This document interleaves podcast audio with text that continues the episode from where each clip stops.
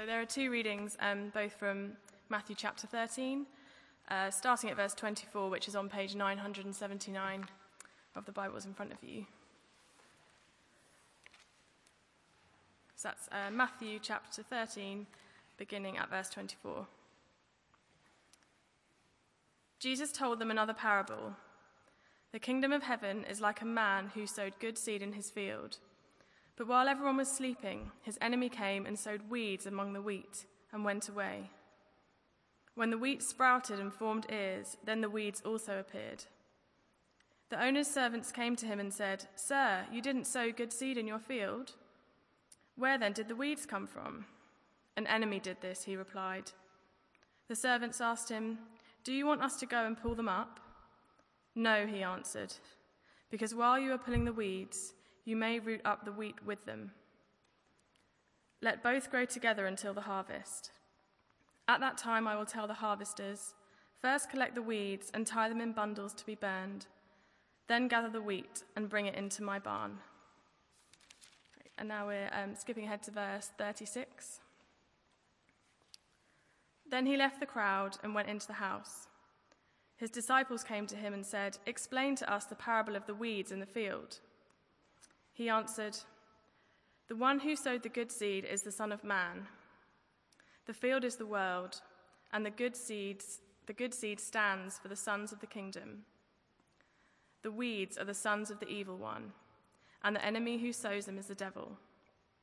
The harvest is the end of the age, and the harvesters are the angels. As the weeds are pulled up and burned in the fire, so it will be at the end of the age. The Son of Man will send out his angels, and they will weed out of his kingdom everything that causes sin and all who do evil. They will throw them into the fiery furnace, where there will be weeping and gnashing of teeth. Then the righteous will shine like the sun in the kingdom of their Father.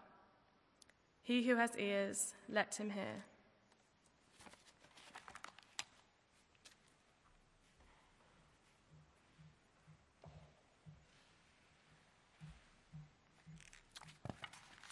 Hi, everyone. Um, thank you for coming this evening. Great to see everybody. Um, yes, as Tim said, this is the first of the summer series where a few of us in the congregation get a chance to do this. I'm the first into bat, and I stand here with some trepidation since the vicar um, preached a masterclass of a sermon on the same passage in the morning service. Um, and you would do well to listen to it online. Um, um, despite that, I want to say thank you to Charles and to Tim for letting a few of us try this out this summer. It's, um, it's a great expression of your encouragement, it's an expression of your trust. Thank you.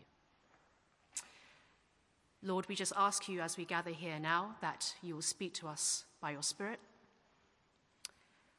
and that we will indeed have ears to hear. Amen. Amen. We are well into the summer, and summer is traditionally slow news season. And as if on cue, my friend from Hong Kong, Chi Mei, has just walked in through the door. We were colleagues together in Hong Kong as journalists. And as journalists know, on slow news days, um, you go into the back cupboard and you bring out the stories that you had made earlier, pre packed, canned stories, we called them, um, for days when nothing's going on. No need for that this year, and what a few weeks it's been. Each new day has brought new stories, shocking, incredible stories, and the events just keep coming. There's a lot of talk around about reality. Everyone says we're entering a new reality. Many say politicians have too long been out of touch with reality. Some are trying to reverse or suspend reality. Let's have a second vote, they say. Our archbishops, Canterbury and York, put it this way the vote to withdraw from the EU means we must all reimagine what it means to be the United Kingdom. Reimagine. Now, that's a word, that's a hope filled word for our times when so many of our long held assumptions are falling away. We are living in times when we must reimagine our reality. And you know, whatever political twists and turns we are living through, think of France, living with the reality of raw grief and fear after repeated acts of terrorism. Think of Turkey and all that region, its people living in the reality where constant crisis, constant threat, and danger have become completely normal. For these people, reimagining reality is somewhat more traumatic. Whatever we might think or feel in these times, we are here to remind ourselves and to remind each other that there is another, more important reality occurring in our consciousness. Beyond the rules of kings and governments, beyond the rule of the majority, there is another rule that demands our greater loyalty and the devotion of our hearts.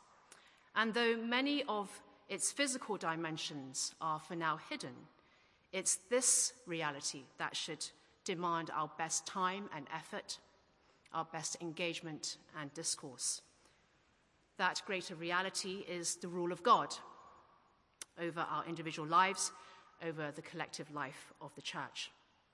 And this rule of God is called in the Gospels the kingdom of God or the kingdom of heaven. And unlike the reality we see around us, one that is constantly shaped and reshaped by events, and whose outcome is uncertain, the greater reality, the kingdom of God, is immutable, is immune to events, and its outcome is completely certain. That's not to say, of course, that we always have a good grasp of what the kingdom of God is, and that's why we have these parables.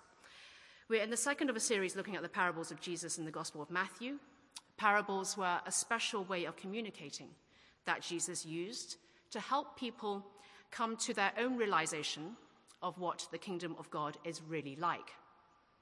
And that was necessary because the people listening to Jesus at that time had a certain understanding of what the kingdom of God is. But they were mistaken, and Jesus had to tell them the truth. And it's necessary for us to hear these parables because we too come to Jesus. Some of us come to Jesus to pledge allegiance to him, but with our mistaken notions of what his rule over us should be like and Jesus has to tell us the truth.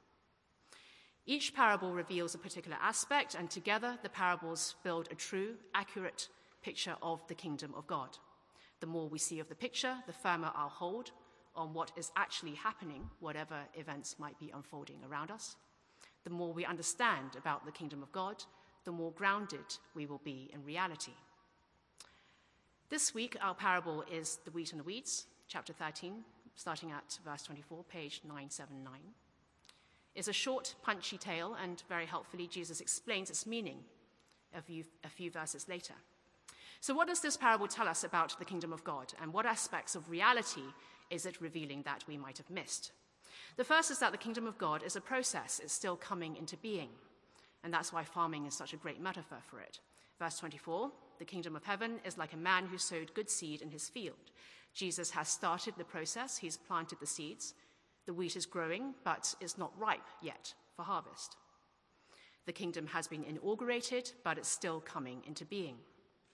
Second, in this period of the kingdom, there is serious enemy activity going on. Jesus, as the sower, is planting wheat, that is, he is strategically growing his kingdom in the world, but an enemy is surreptitiously planting weeds, that is, strategically sabotaging the growth of the kingdom. What's not spelled out in the text is that the weed in the parable is a weed called darnel, which in its early stages looks like wheat, but it actually has a poisonous grain. And such was its threat to the crop that Roman law prohibited the act of planting darnel in your neighbor's field if you wanted to do an act of revenge on him. I'm not sure, you know, why that was such a serious thing, but clearly that was a problem for them in that day, and there was a law against it. We should note that Jesus knows exactly who his enemy is. He names him. It's the devil who is attempting to sabotage his field. Now, I don't think I've always had or wanted to have this view of evil. For a long time, I preferred to explain manifestations of evil in the world in terms of extreme human sin or weakness or folly. I'd rather do that than acknowledge that Satan exists. But whatever I think about it, whatever you think about it, Jesus is quite clear about it. Satan exists, he's real, he's at large, he is working to undermine the kingdom of God. And part of his strategy is to sow evil in the guise of a good thing. He sows weeds that look like wheat. Third, the parable tells us that the farmer, Jesus, deliberately leaves the wheat and the weeds to grow alongside each other until the harvest. He's quite insistent about that. God's people and Satan's people are to live side by side in the world until the kingdom's final installment. And he resists his servant's suggestion well, let's pull up the weeds now, let's pull up the weeds immediately. No, he says. Instead, verse 30, let both wheat and weeds grow together until the harvest. Let good and evil coexist until then. The master is playing the long game. He means to defeat his enemy by biding his time. Finally, the parable is clear that the final installment of the kingdom is coming. It is going to happen. The kingdom of God will come into being in full at the harvest, at the end of the age, when Jesus comes for the second time. And at that time, Jesus will judge who's a wheat and who's a weed, and they will be separated. Verse 41 The Son of Man will send out his angels, and they will weed out of his kingdom everything that causes sin and all who do evil.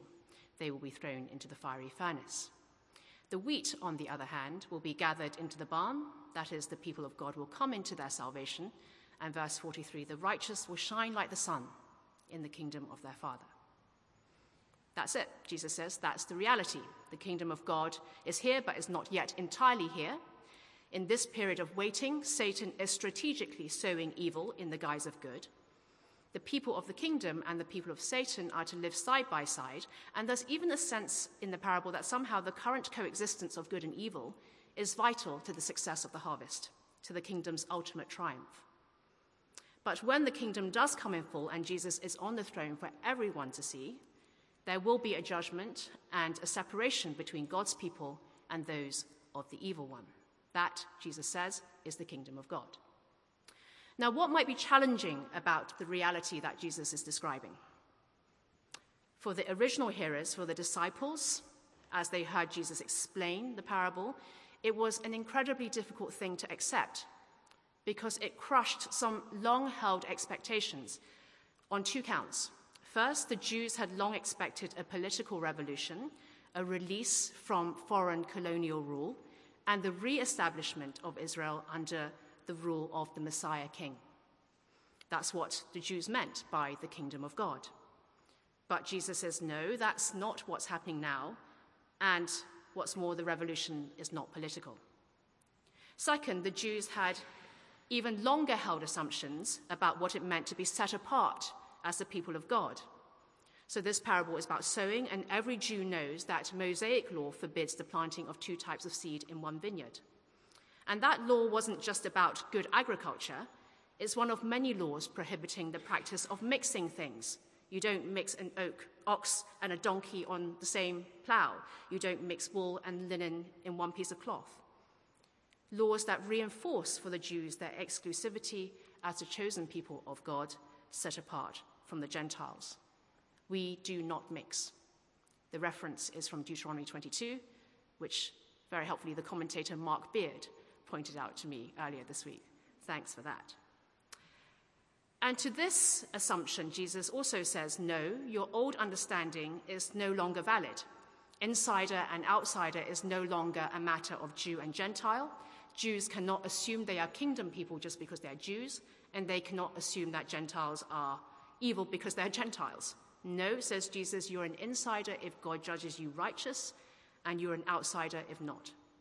And by, by the way, whilst you wait for that judgment, you are to live side by side in the mix. That was the huge challenge for Jesus' contemporary listeners.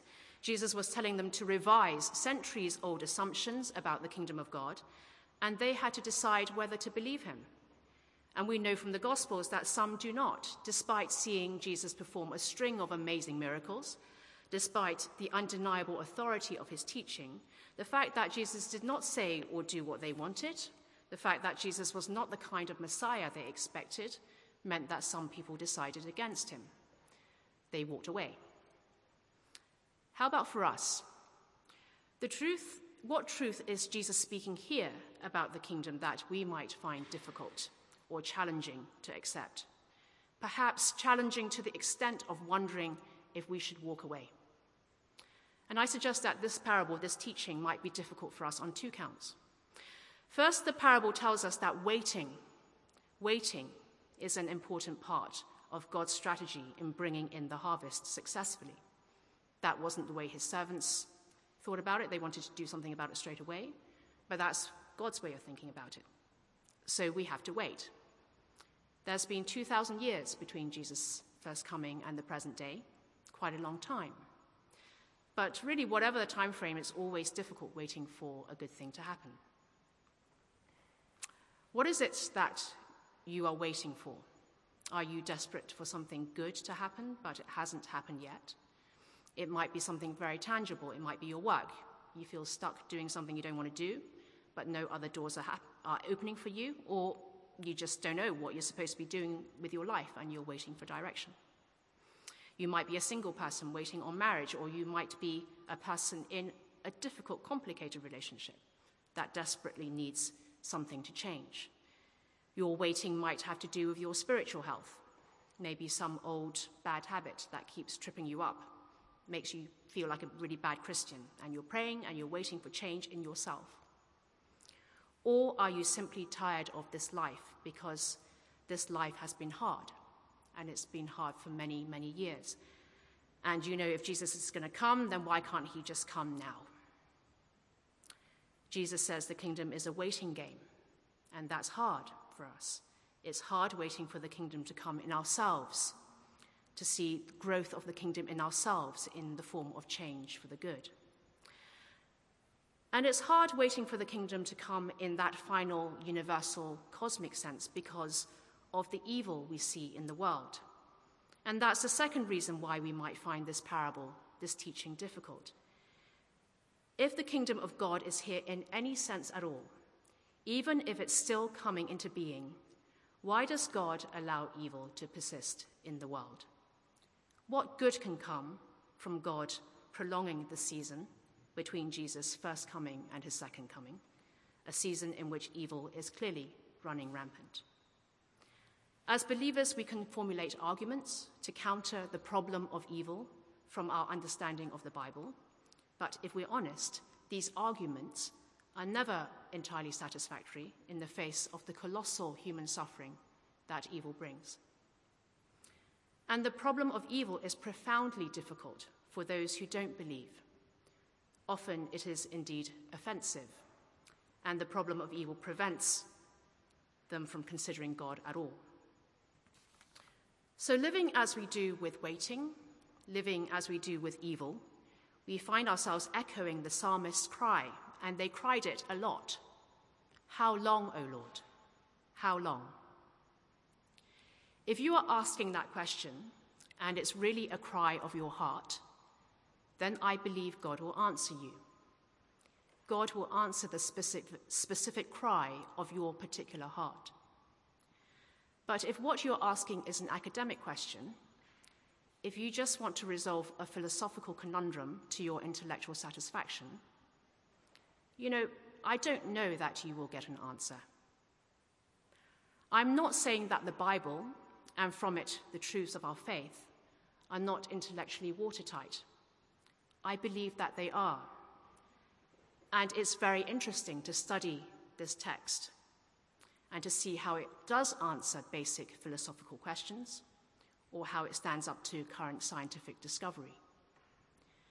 But what I find interesting no, what I find compelling about the person of Jesus is that he doesn't do pure intellectual exercise. He doesn't engage with the Pharisees when they come asking him about an academic point of law. Instead, he shows them up for missing the point. Jesus does what the Psalms call on God to do. Jesus shames the proud and the arrogant. But Jesus always engages if your question, whatever your question is, if it comes from a cry of your heart. Think of Jesus' conversation with Nicodemus at night.